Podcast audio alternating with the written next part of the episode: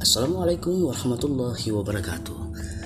Kembali bersama saya di saluran podcast Pironton Anchor FM Kali ini saya akan bercerita tentang sejarah Muhammad Ali. Siapa tak kenal dengan Muhammad Ali? Dengan nama lahir Cassius Marcellus Clay Jr.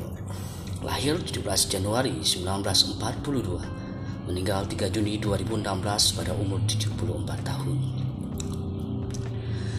Muhammad Ali adalah mantan petinju profesional asal Amerika Serikat yang dikenal secara luas sebagai salah satu tokoh olahraga yang paling penting dan terkenal dari abad ke-20. Di hari awal karirnya, Ali dikenal sebagai sosok inspiratif, kontroversial, dan berpengaruh baik dalam maupun di luar ring.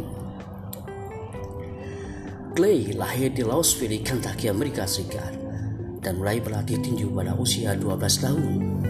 Pada usia 22 tahun, ia telah merebut gelar juara dunia tinju kelas berat dari Sonny Liston dalam pertarungan pada tahun 1964. Tidak lama setelah itu, Clay memeluk agama Islam dan mengubah nama budaknya menjadi Muhammad Ali dan memberikan pesan kebanggaan ras untuk Amerika Afrika serta perlawanan terhadap dominasi putih selama gerakan hak-hak sipil Afrika Amerika tahun 1960-an.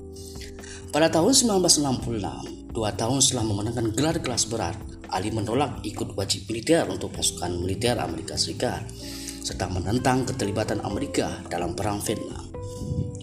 Ali kemudian diskor dan gelar juaranya dicabut oleh Komisi Tinju. Ia berhasil mengajukan banding di Mahkamah Agung Amerika Serikat yang membalikan hukumannya pada tahun 1971. Pada saat itu, ia tidak bisa bertarung sama sekali selama hampir empat tahun dan kehilangan kinerja puncaknya sebagai atlet tinju. Tindakan Ali sebagai penentang perang membuatnya menjadi ikon besar untuk generasi tandingan. Ali hingga saat ini merupakan satu-satunya juara dunia kelas berat sebanyak tiga kali.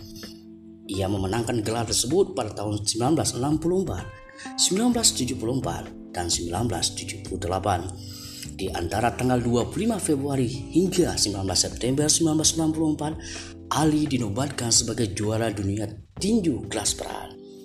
Ia dijuluki sebagai The Greatest pada tahun 1999. Ali dianugerahi Sportsman of Century oleh Sport Illustrated.